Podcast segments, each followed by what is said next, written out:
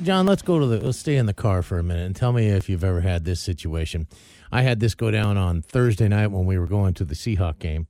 And in the car, it's me, my son, my father-in-law, and his son, my brother-in-law, Terrence's brother. So we're driving down to Seattle, and I've got a pass for the King Street Station parking lot. And I had gone down to the Seahawks game a couple weeks before with my neighbor, and he parks there, but we somehow ended up getting off on the wrong exit, and so we ended up taking kind of a roundabout way to get to this parking garage. And while we're going to the same parking garage, and I know where it's at, I don't know how to get there because we took a funky way to get there the previous time. And so as we're driving into Seattle, Craig is riding shotgun, my father-in-law, and I say, will you pull up the King Street Station and get us some directions from Google Maps or whatever, from the Siri or whatever. And he says, sure. And so he's like, he starts looking at it, and I can see him as we're, the traffic's terrible and we're running late, and we're getting down, we're listening to the pregame on the radio, and the countdown to kickoff is coming up next, and we're still on the freeway, I'm like, we got to get this right. We can't mess around, like happened with the couple weeks before when we got twisted around in the traffic and all that. And so I can hear Siri saying, go take this exit, do this and that. And my father-in-law is like, nah, I know a better way. Have you ever had that where you're like, can't we just trust the GPS? I mean, he's like, nah, I used to work down here all the time. I'm like, but Craig, there's a football game going on. Roads are closed, cops, traffic, and stuff. Yeah, but I think I know what we're doing. I'm like, we don't have time to screw this up. We got to get it so right. What did you do? Time. Well, you know what? Did you ever get in that position where it's like? What did you do? Did you defer to him or did you go GPS? Well, I deferred to him. And? We screwed up. And so it's.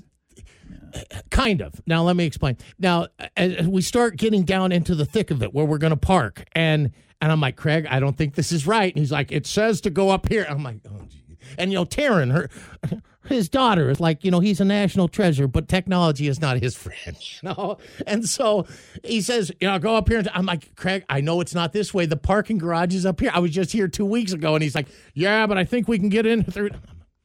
Okay. So then we end up pulling down this way, and it's going right into that north lot, right north of Lumen Field. And I'm like, this is not the parking garage, Craig. And I got it, and I could see the sign that says parking $80. And I'm like, well, I can hear the national anthem, so okay. We're going to pay the $80.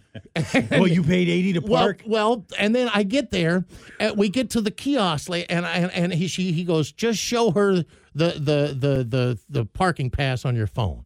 And I go to hand it to her, and I show it to her, and she goes, well, this is for the parking garage. And I go, yeah, where's that? How do I get to that? And I just play dumb.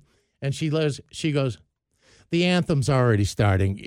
Just go in and park. And she gave it to me. You got free parking? Well, I mean, I had obviously the parking pass. Yeah. And I guess this is King Street Center is the one down in front of the north lot there. And the King Street Station is the parking garage. And so he lucked out. I guess we all lucked out because we got to park right there. And we only missed about a minute of the game or something.